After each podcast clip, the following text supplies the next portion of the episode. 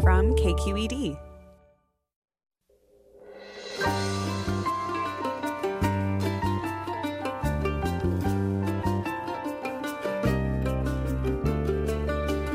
From KQED Public Radio in San Francisco, I'm Michael Krasny.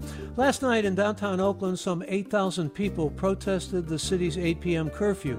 Cities and counties set curfews to maintain public safety, but critics say they can keep away law abiding protesters, effectively silencing those wanting to be heard. While Mayor London Breed lifted San Francisco's curfew yesterday after local businesses were looted, Walnut Creek police have issued a curfew for tonight. Coming up on Forum, we examine just how effective curfews really are. But first, we get the latest in the investigation against the police involved in George Floyd's death. Join us after this news.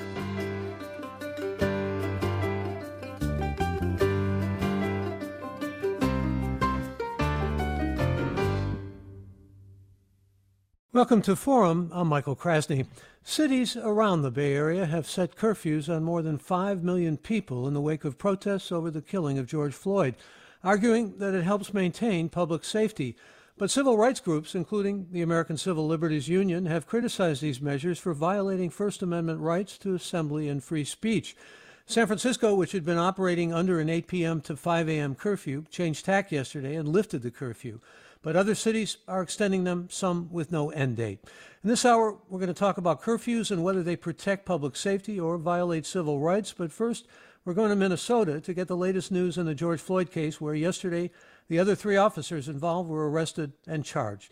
Joining me is Catharine Richert. She's senior reporter with Minneapolis Public Radio News. And welcome, Catherine. Good to have you with us. Hi. Yeah, thanks for having me.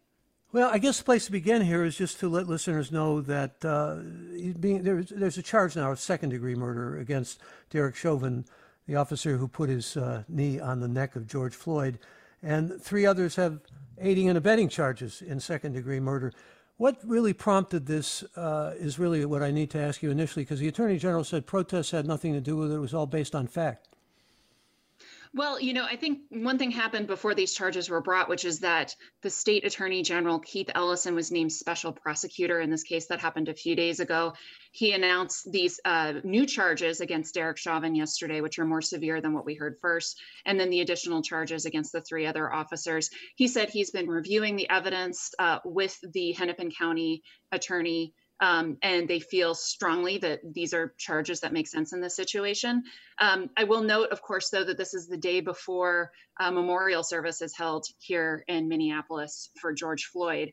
Um, so certainly, I think that this news will uh, temper what we're seeing later today. And they're all being held on a million dollar bond, which uh, means That's essentially, uh, and could get sentenced theoretically well, there have not been a lot of convictions in these police cases with police brutality, but could get 50 up to 40 years. Is that right? Yeah, you know, and I will say that the three officers who were involved are uh, going to be seen in court for the first time today, and Derek Chauvin is supposed to be seen in court on Monday, June 8th. And it, this had to do presumably also with the official homicide that, that, that deemed it murder, didn't it? I'm sorry, could you repeat that? Uh, it had to do, I mean, bringing changing these charges with an official homicide ruling uh, from the autopsy from the coroner's office. I assume. Right. Yeah. Yeah. Exactly. And you know that that um, report that came out yesterday um, did point to uh, a number of things that were going on with George Floyd when he died um, he did it did say that he died of asphyxiation from sustained pressure. Also noted a few other things for instance that he uh, had coronavirus um, and did have some drugs in his system at the time of his death. And the new charge means killing without intent or killing with intent or uh, distinguish for us what third degree as opposed to second degree means. Well you know i'm not entirely clear to be totally honest with you so i would hesitate to to add any more to that I think it means uh, a new charge killed without intent. Uh, first degree is with intent. That was what I was assuming. Mm-hmm. Uh, but but there's a kind of fine line between third degree and, and second degree. Anyway, the two uh, it's charged at least helped him restrain. But there was an Asian American officer who stood by, uh, and there was another officer who at least a couple times asked him uh, to move over to the side. So this gets a bit muddled. But they're all having the same charges against them now right? That's correct. Yes. Yep. Mm-hmm. Aiding and abetting in second degree murder and second degree manslaughter. All right. Well, we'll see where this goes, and I thank you so much for being with us. Yep. It's Catharine Richert, senior reporter with Minneapolis Public Radio News, and we'll continue, obviously, to follow this. In this hour, we're going to be also talking about curfews and whether they protect public safety or violate civil rights. Joining us is Nancy O'Malley, District Attorney with Alameda County and President of the California District Attorneys Association of Alameda County. They've set an eight in Alameda an 8 uh, p.m. to 5 a.m. curfew through tomorrow. And good to have you with us, Nancy O'Malley. Welcome. Thank you. We're also going to welcome Zach Norris. He's Executive Director of the Ella Baker Center for Human Rights. Zach Norris, good morning. Good morning. Thanks for having me. Good to have you, and good to have Jennifer Earl, who joins us as well. She's professor of sociology, University of Arizona, and studies how police handle protests. Jennifer Earl, good morning. Thanks for having me. Glad to have you. And let me begin, Zach Norris, with you. Uh, you've been uh, essentially involved in an anti-curfew protest. This all a matter of civil liberties with you? Is that the concern, mainly? Uh, this is a matter of Black lives being taken seriously in this country. I think for so long we have seen that there's a hierarchy of human value in this country that places white life at the highest, and then white property, and then white comfort, and then comes Black lives and Brown lives. Um, and we see that in terms of how George Floyd was killed. He was accused of using a counterfeit $20 bill, which is a piece of property and Officer Derek Chauvin put a knee on his neck for nearly nine minutes as people stood by and asked and begged and pleaded with him to stop. Two other officers helped hold him down, and a fourth officer stood by and watched. And so it is indicative of the way in which um, Black people have been treated in this country for so long. And then on top of that, um, we have a president who responded by saying, when the looting starts, the shooting starts, reiterating the words of arch segregationists in the 1960s who fought to defend legalized apartheid in this country. And so um, we are out and demanding that the policies and practices of law enforcement, which, by the way, include curfews, which, by the way, include the kind of violent response to Black people's demand for civil liberties and for civil rights and for basic human rights. We are out demanding that those tactics and those politics end. If, uh, as you say, a curfew is somehow an incentive or a catalyst to violent response, it's also, in many people's minds, a way of ensuring public safety and uh, certainly ensuring, and nobody's denying or in any way questioning the horror of this tragedy of what happened uh, in Minneapolis.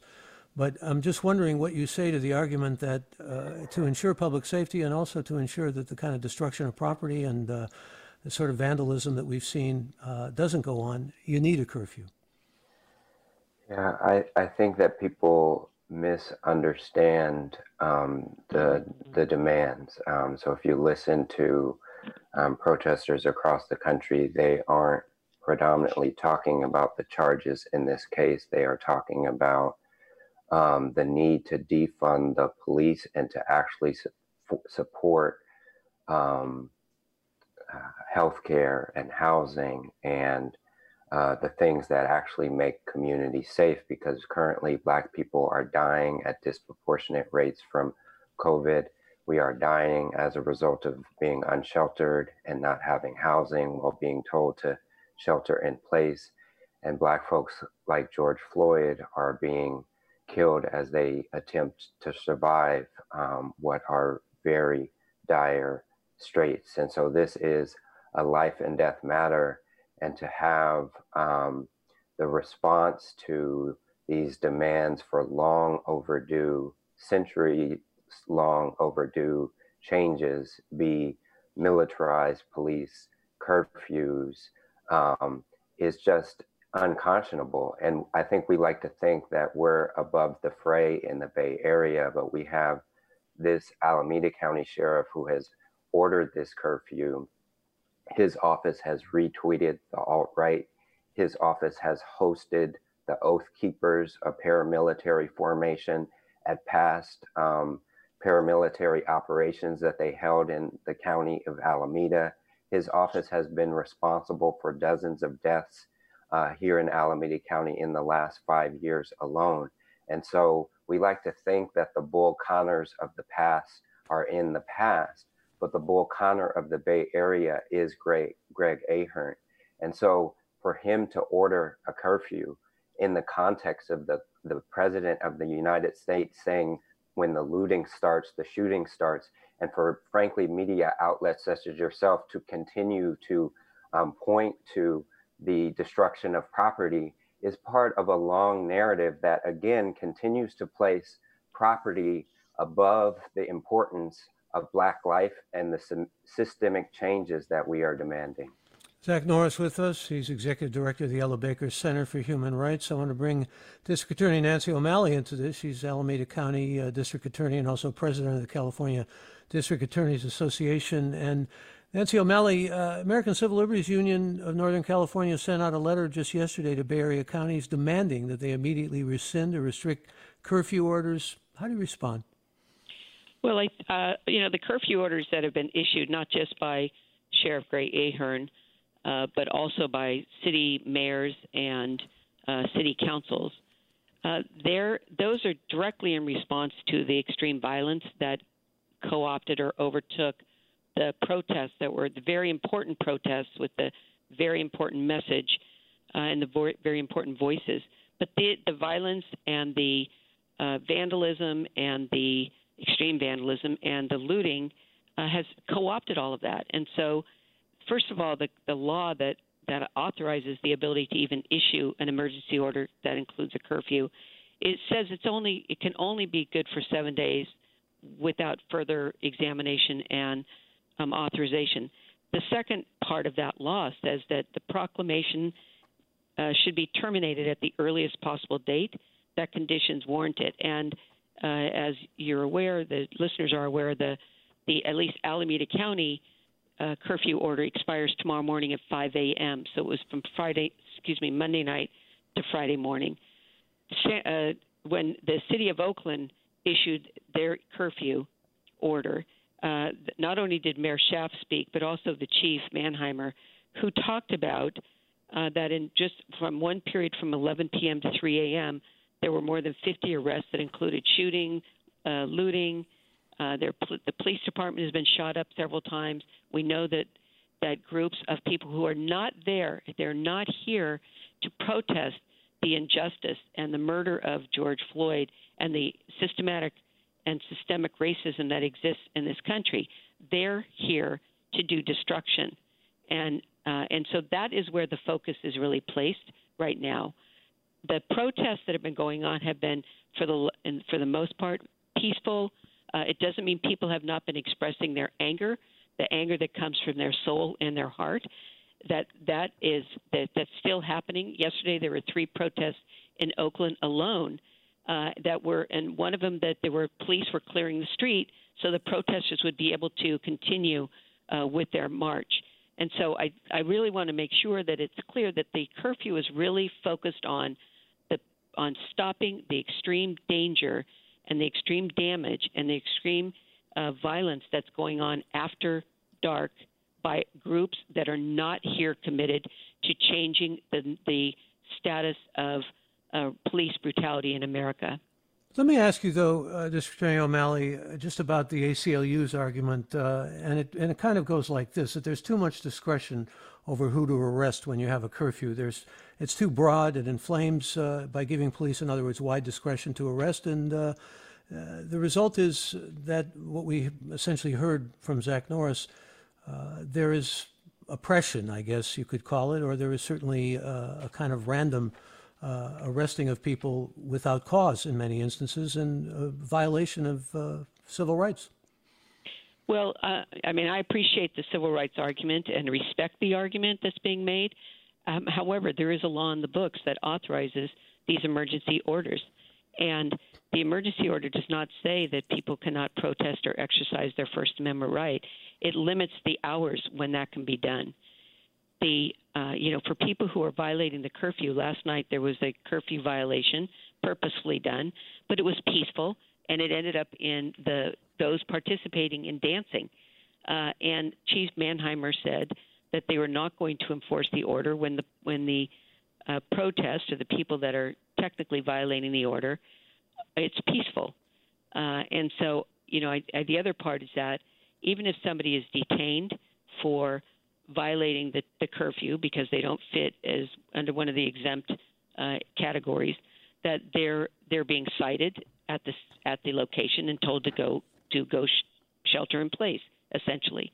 Uh, and it, it it isn't like it isn't unlike the it's different, but the but the same concept of telling people they need to stay in their homes after a certain time or telling they need to stay in their homes is what we're doing right now with shelter in place, where people are being told to stay in their homes because for good purpose, trying to stop a pandemic from spreading. And the same thing here that this limited hour curfew is designed to stop the violence that's happening by people who are not here to protest the murder of George Floyd or other injustices that exist. Since you mentioned the pandemic, are you concerned that arrested protesters could get COVID 19 in the Santa Rita jail? Well, there aren't. Uh, the, what I the Santa Rita jail has got um, very strong precautions about how people are coming into the jail. Uh, that the people that, that are booked can be booked into the jail. Uh, and as you your listeners may know, that the Chief Justice issued an order that says for people that are not uh, that are arrested for certain crimes are to have no bail imposed, meaning they can be arrested and booked, but then they're released.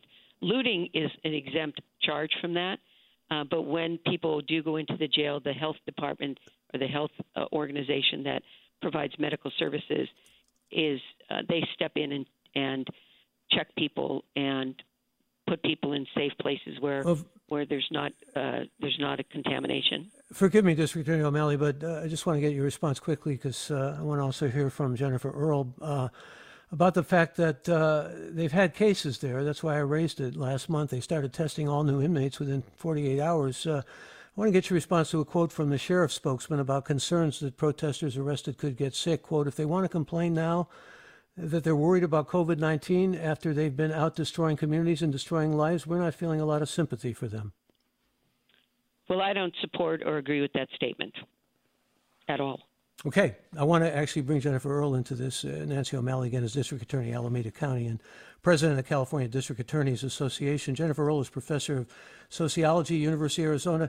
I suppose there's a reason, Jennifer Earl, just to, to get a little bit of uh, history here, why uh, the use of curfews are so rare. I mean, not only here in the United States, often with disasters perhaps, but beyond that for police purposes, but even in places like Hong Kong, which uh, certainly the police uh, have been used to keep stuff, uh, keep all kinds of resistance down, and the Chinese would like a hard line. In other words, why the great reluctance against using curfews? Well, as you raised uh, from the ACLU, there are real civil liberties questions about the use of curfews. And so, if we look internationally, even as you mentioned, governments that we might think of as uh, more authoritarian, like the uh, Chinese government, um, or the Hong Kong officials who are, of course, in a uh, right now trying to decide the future of Hong Kong and whether or not it will become more like uh, mainland China or not um, have been reluctant to use curfews because curfews really are a very serious limitation on everyone. So, not just uh, people who would like to use their constitutional rights in the American case, um, but also particularly people who would like to um, exercise their constitutional rights.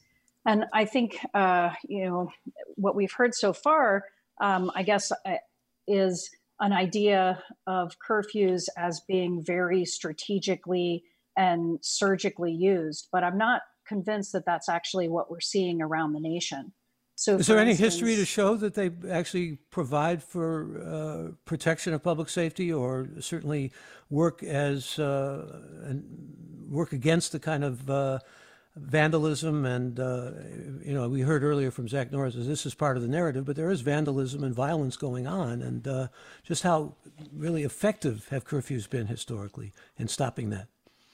Well, I think um, we're not seeing. I mean, the bigger picture point that I would raise to to start off answering that is that we're not actually seeing all curfews being called in response to actual looting or actual property damage or actual violence So, for instance, in Riverside, California, um, they called a curfew, but they've had no violence there. They acknowledge that they've had no violence or property damage there. And in the statement from authorities calling the curfew, they said that it was partly in anticipation of an upcoming demonstration. Um, and so you have cases like Cleveland, where initially, when the curfew was called, the police department was saying it included media, um, that the media were not going to be allowed into the curfew areas um, to cover police action. And then you had the mayor's office saying, no, it doesn't include the media. Um, and ultimately, the police had to concede that the curfew couldn't cover the media. So I want to first challenge or problematize the idea that all the curfews that are being called are done in such a surgical and precise way in reaction to um, uh, property damage or violence um, or looting. The second thing I'd like to say is that it, historically speaking, and likely when we get the data uh, for what's happening right now, looting is actually far less common than people think. Um, and that's, uh, it is true that uh, politically motivated collective uh, action uh, uh, compared to disasters may historically have had more looting, but still in, at the aggregate level, looting is not uh, very common and it's not common right now. I mean, we do see examples of it, but compared to the tremendous amount of mobilization that's happening right now and the tremendous amount of peaceful mobilization that's happening right now, um, we're we're really sort of uh, having a conversation about looting and property damage as if it's the dominant form of activity right now when it's not. Um, Let me. Uh, and, yeah, I'm, I'm sorry. I'm, I'm coming up on a break, and I want to get listeners involved in this. I want to hear a response also from District Attorney O'Malley, and I want to find out uh, what happened last night in uh, with the Ella Baker Center for Human Rights from uh, Zach Norris in terms of uh, anti-curfew protests. But I also want to hear from you, our listeners, and if you want to weigh in here on curfews, we want to hear from you. You can give us a call right now, and I invite you to do that. Our toll free number is available to you. It's 866 733 6786. Again, toll free, you can join us now. 866 733 6786 is the number for your calls. You can also get in touch with us on Twitter and Facebook. We're at KQED Forum or email us any questions or comments you might have to forum at kqed.org. And I'm looking at a tweet from a listener who writes The curfews aren't stopping violence, they are justifying more violence against people in the name of preventing property damage, which is exactly the problem with policing. And that is one certainly strong side of the argument that we keep hearing. We've heard it earlier from Zach Norris. The other side of the argument, well, you heard essentially District Attorney O'Malley put that forward that uh, in some cases it's really necessary and vital. Um, we want to hear from you and your thoughts and where do you weigh in? We're talking not only with Zach Norris and Nancy O'Malley, but also Jennifer Earl, who's a professor of sociology, University of Arizona. More when we return. I'm Michael Krasny.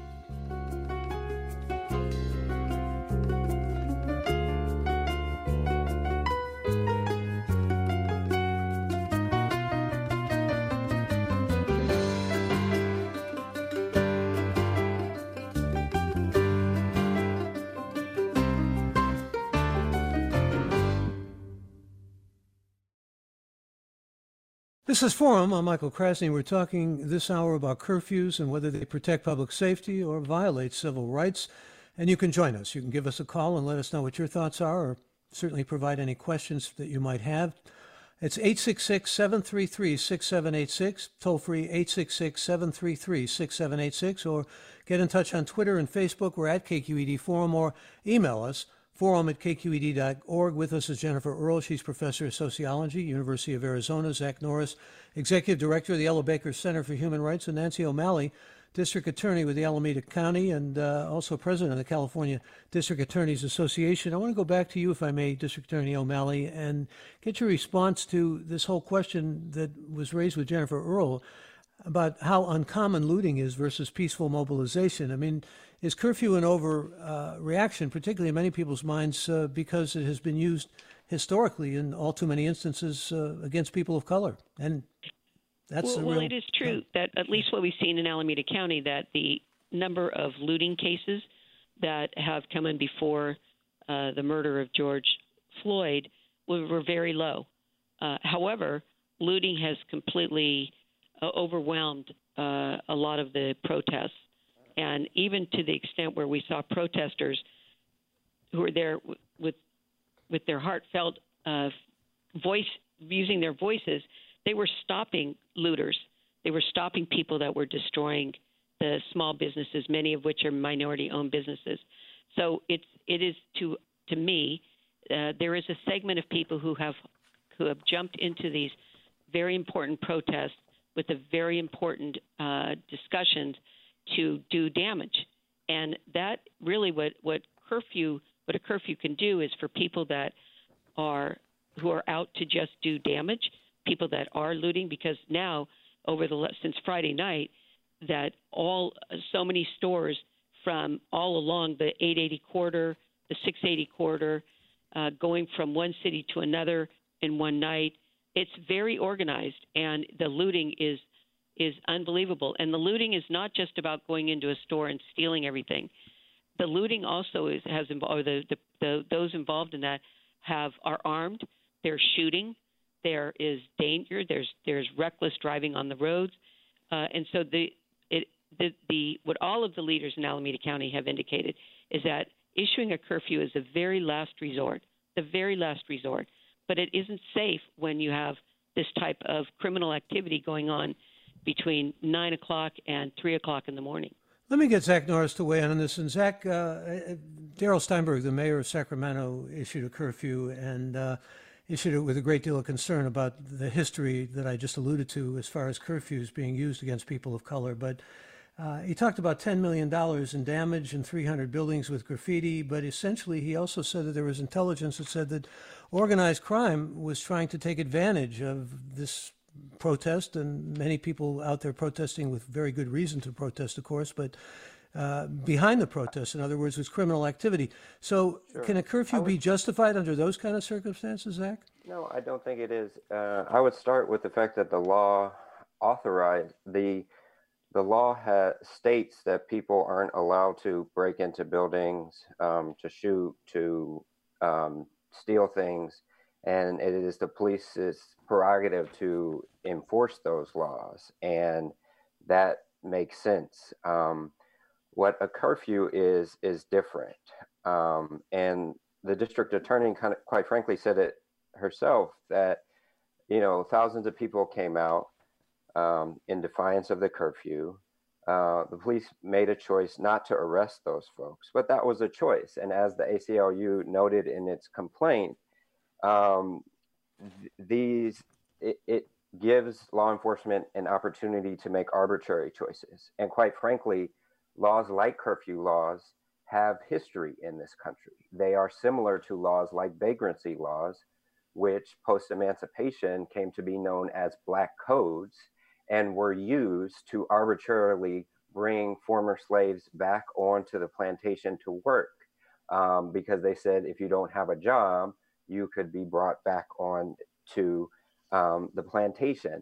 And, and those laws, those kinds of arbitrarily applied laws continued into the 1960s and beyond. Forgive and, me, Zach, but just a footnote here. Actually, go back to the 17th and 18th century. I mean, uh, British colonies, they were used uh, against people right. of color, too. Yeah. That's right. And, and, you know, I would say that we ought to understand the context we live in. I mean, we're talking about author- authoritarian regimes in other places, but not looking inwardly, not looking at our own country where we have a president who has condoned violence by police officers against people in speeches to police officers. He has called Mexican people writ large as Mex- as drug users and rapists, and probably worse than what I'm saying right now.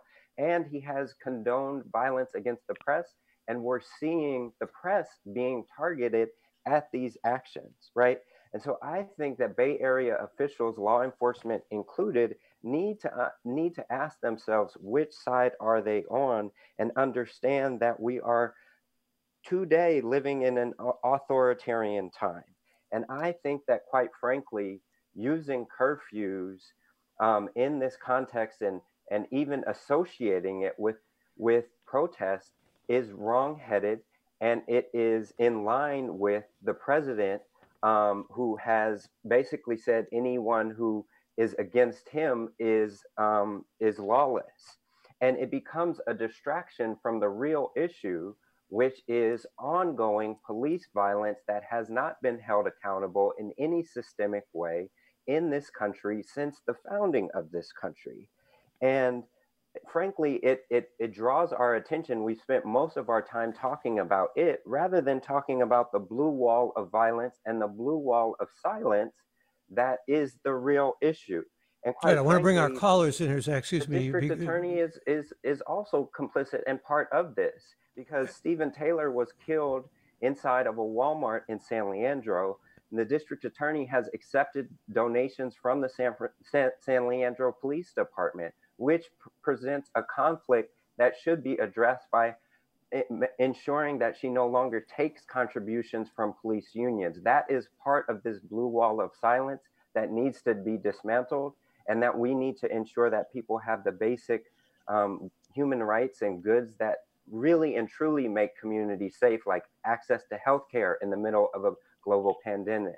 Oh, we got lots of callers. I want to get to our callers as best as we can. And I remind listeners that Zach Norris is Executive Director of the Ella Baker Center for Human Rights. I also want to read a quick tweet from uh, Olivia because I've asked a couple of quick tweets, people to weigh in here. Olivia writes, uh, it is fruitless to advocate for curfew compliance in the face of recent events.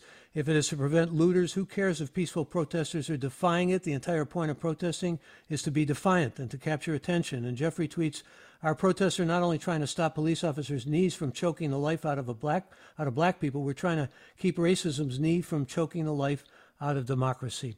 And bring a caller on here. Maya, that's you. Good morning. You're on the air. Hi, thank you for taking my call. So um, I live in San Francisco and I have been protesting uh, peacefully. I'd like to um, uh, make a comment that I disagree with your commentator about uh, curfew affecting our civic uh, liberty. When the COVID outbreak started, we were the first in the nation that we put a lid on our civil liberty and we sheltered in place for the sake of our community and the entire country. And now, if the curfew is another, another way to put a lid on civil liberty temporarily to protect our community from being destroyed and damaged, I'll take it with open heart and open arms my community has already suffered significant damage because of the shelter in place. People lost jobs, they lost their businesses, and now they're going to lose it even more because of the looters.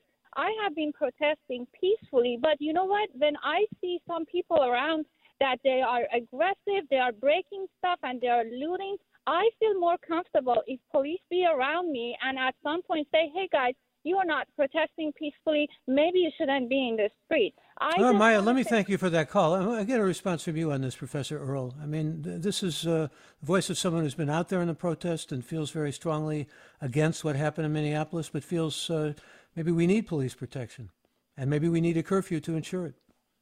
Well, I think one thing to think about in this situation is to step back and ask uh, a different kind of question which is we actually have violence, property damage, and I think it, if if it were described differently legally, theft happening on both sides.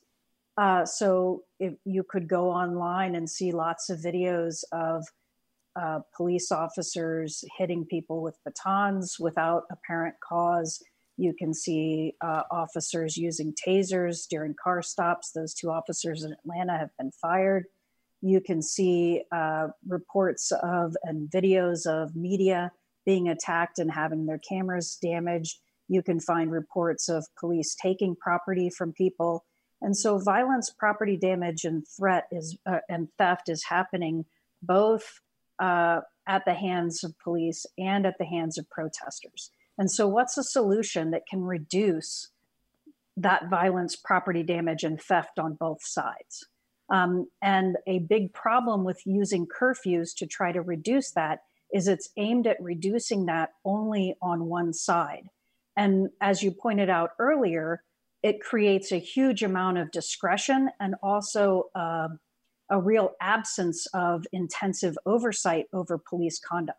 And so we're seeing videos of police doing things out in the open, knowing that they're probably being videotaped in, in New York, in uh, Atlanta, in Houston, um, that they know they shouldn't be doing and they're still doing. Um, so I think what we need to work for is a solution that, unlike curfews, says we actually have violence, property damage, um, and property removal on uh, by civilians and by police. What's the solution that would actually reduce that on both sides? Again, uh, Jennifer Earl's, professor of sociology at the University of Arizona. Let me go back, if I may, to you, Nancy O'Malley, and Nancy O'Malley's district attorney of Alameda County. Uh, is your office investigating any claims of misconduct against law enforcement in the county in connection with their actions during the protests? Uh, right now, as of this uh, time, we have not received any um, complaints directly to my office. Generally, people are complaining to the police departments. And if I could go back to you, Zach Norris, uh, Ella Baker Center for Human Rights was one of the groups that organized the anti curfew sit in last night. What happened during the protest and was anyone arrested? Uh, no one was arrested during the protest. Um, we uh, listened to speakers, we sat down um, in the middle of uh, the intersection at 14th and Broadway. There were thousands of people out there. And, you know, I sympathize with the caller who described, you know, the, um, the dire straits that we are in as a country in terms of the economic situation connected to this global pandemic. Um, what I think um, is that people should really heed the words of the protesters um, who are really calling for a shift and a systemic shift. Um, this country was uh, founded by white settlers who would use the term the only good Indian is a dead Indian. And I think that we haven't evolved as much as we think we have because too many of our government officials believe that the only good government is a death government. And I know that may sound extreme, but what I mean by that is that um, we have funded prisons, punishment, policing. Um, in California from 1980 to 2000, we built 20 new prisons and just one new university. Cities devote the lion's share of their resources to policing counties like Alameda County just gave Sheriff Greg Ahern $300 million in the middle of the global pandemic when they're anticipating deep cuts to social services. And so we see the cut after cut after cut to healthcare and housing, employment, everything else gets cut but law enforcement. And so law enforcement now is effectively enforcing structural racism and inequality because what else could they do? There's there's really no real social safety net. And I think we've lost the understanding that the social safety net has the word safety right in the middle of it. And if we actually funded a social safety net, a lot of these problems would be obviated and people wouldn't need to be in the streets demanding um, uh, uh, the chance to live right? Black people are dying from COVID. They are dying from hunger. They are dying from a lack of shelter, and they are being killed when they try to survive, as George George Floyd was. And that's the systemic conversation that we need to be having. Quite frankly, it isn't about curfews. Curfews are indicative of that same law and order approach that the that our president is calling for and is frankly part of the problem. Well, it's all interrelated in many ways, Zach. And uh, Zach Norris, again, is executive director of the Ella Baker Center for Human Rights. And I want to go to a question for you, uh, if I may. Uh, District Attorney O'Malley, this is from Dan, who says When Alameda County issued the curfew, AC Transit canceled service. How do frontline workers come and go to work and home? And that's uh, a big question in many people's minds with respect to curfews. Uh, we're opening up for businesses again. Some people have to work at night. Uh, what about that part of the curfew?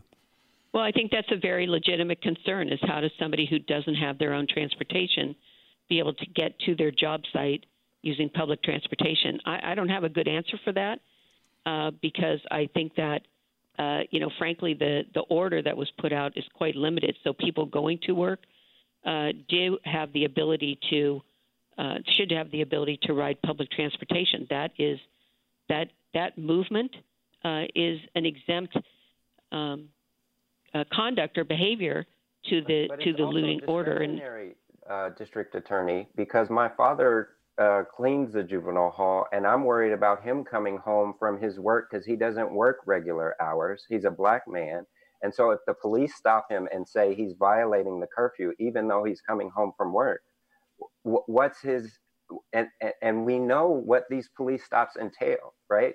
And so this is precisely the problem of a curfew. Even as I was coming home from the protest itself and just peacefully riding my bike home, but passing by police officers and fearful for my life because I'm on my bicycle alone. So the curfew then becomes an, an excuse for the same problem that we are actually trying to oppose, which is the arbitrary use of police force and violence. The email, though, uh, said that AC Transit was canceled. That is that true, uh, District Attorney O'Malley, to your knowledge? They did. They did suspend. So yeah. did, and I believe BART did also.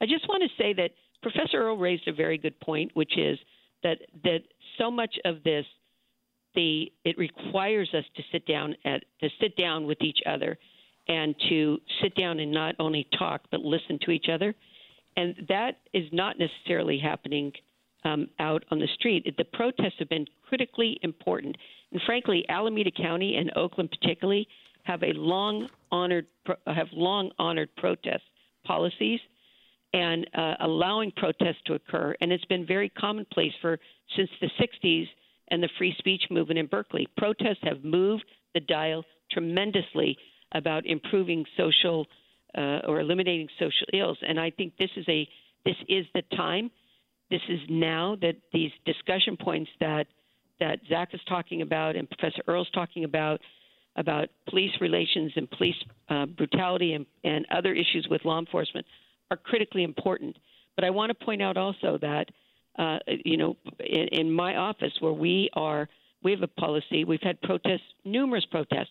We're not protesting people. We're not prosecuting people for exercising their first amendment right and protesting even if they're breaking the laws about blocking the sidewalks or or things like that.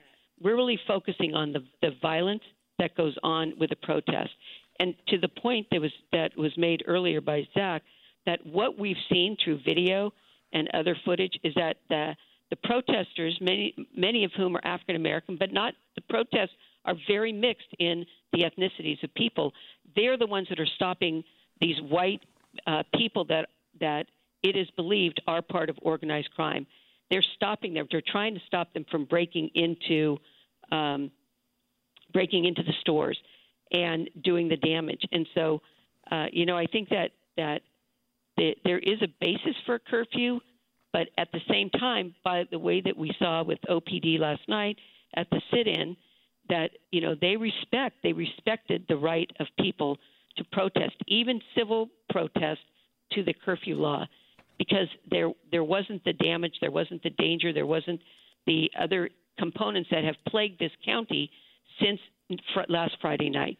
Has been overwhelming amount of violence, overwhelming amount of shootings, overwhelming amount of looting just since last Friday, and that's this limited last resort, a last resort to try to uh, curb that violence and keep our streets and our neighborhoods safe for people that that have a right to be there.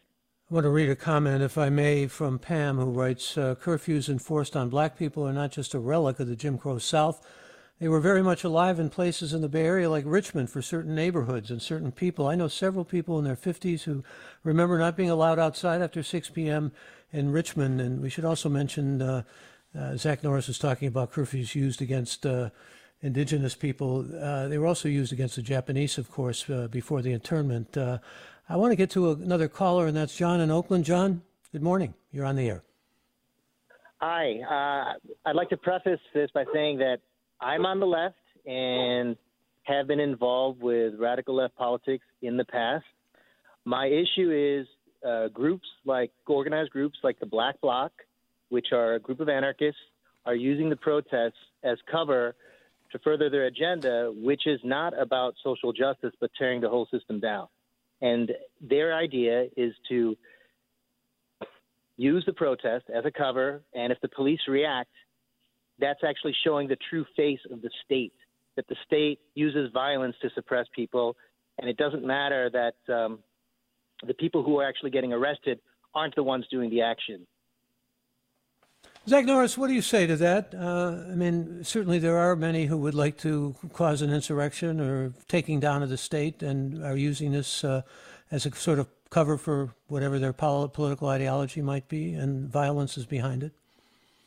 I mean, I think that, um, quite frankly, um, the order of the day is unjust, and Dr. King said it that we need a nonviolent revolution that would transform the triple evils of racism, poverty, and militarism.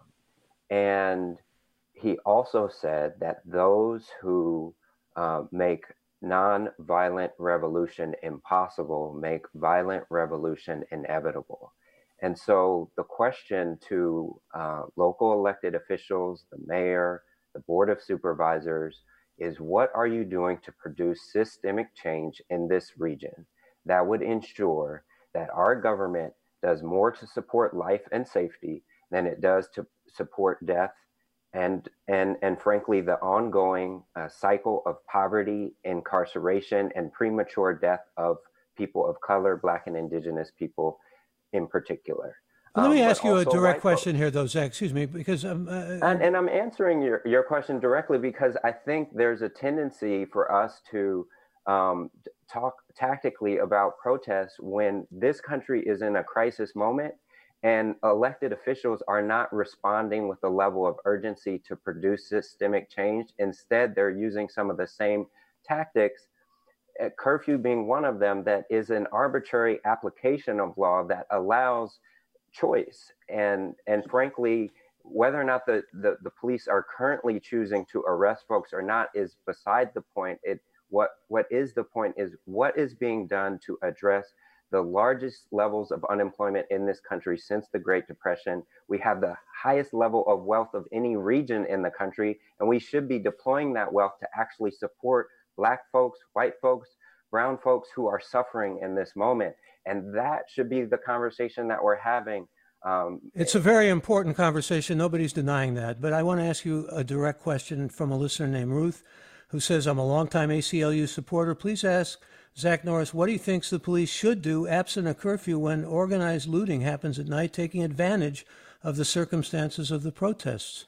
Well, whether it's whether it's organized looting or no, organized crime. That's a yeah. that's a great question, and I think that the ACLU complaint would um, uh, establish that there are laws on the books to prevent and um, provide recourse for law enforcement to enforce the laws, which include, you know, laws against vandalism, laws against um, breaking and entering, laws against carrying guns, if if that's the um, the uh, chart, if those are the charges, and quite frankly, using the specific application of those laws ensures that there isn't the arbitrary application of the law that we are actually currently protesting, um, which is the arbitrary application of laws that have disproportionately caused the, the loss of life of Black people. All right, let me get so let me get a response from the, the district attorney on this. I, I want to get to Nancy O'Malley on this. Zach, uh, and I want to read another comment before I go to Nancy O'Malley.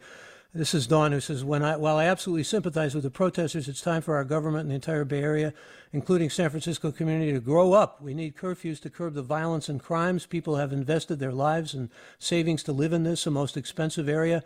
Uh, when little children act up inappropriately, they are sent to their room. Uh, it sounds kind of harsh, but again, you know, Zach's arguments are salient and they're important. Uh, but District Attorney, I'd like to hear what you say in response to the fact that you're coming out with an argument that essentially says we need curfews. Why do we need curfews to curb crime or to curb looting? Well, I, I want to just again reemphasize that the, the law, the same laws that articulate uh, the crimes of looting and burglary and all those others, the government code authorizes the issuance of emergency orders in these very unique times, unique situations. So the law itself limits the duration of, a, of an order to seven days the law itself says that the proclamation must be terminated at the earliest possible date that conditions warrant it.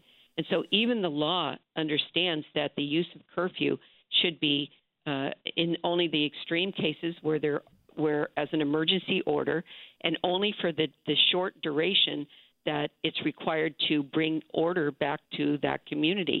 And I believe that that is exactly Uh, you know, yesterday, uh, Mayor Breed lifted the curfew order after the couple of days that it was in place. I know the mayors of Alameda County are very, very committed to lifting any curfew when there's no longer uh, that critical emergency emergency need for it. And I think that's an important point. It's not unyielding uh, power; it's very limited in the what what how this order can be used. District Attorney, let me break in here a second. We've got a little time left. I want to go back to Jennifer Earl. Alternatives to curfews in the light of this controversy that's come up here this morning, Jennifer Earl. Well, I think one of the things that many of your listeners may not realize is that while we often think that law enforcement tactics are effective at achieving their aim with respect to things that police do to limit protest, um, the research would tell you that uh, police action against protest uh, doesn't always deter protest. In fact, a lot of times it actually increases the amount of protest. And so the idea that um, you can police your way through protest is just probably not true um, and against uh, First Amendment principles. So, solutions that look towards de escalation, um, uh, where police departments, uh, you know, you can find videos of police departments that have handled this very differently officers. We're going to have to leave it there. I'm sorry to say, Jennifer, oh, we've run out of time, but I appreciate your being with us, appreciate Zach Norris's being with us, and appreciate Nancy O'Malley's being with us, and of course, appreciate you, our listeners, being with us as well. Another Forum Hour ahead. Stay tuned for that. I'm Michael Krasny.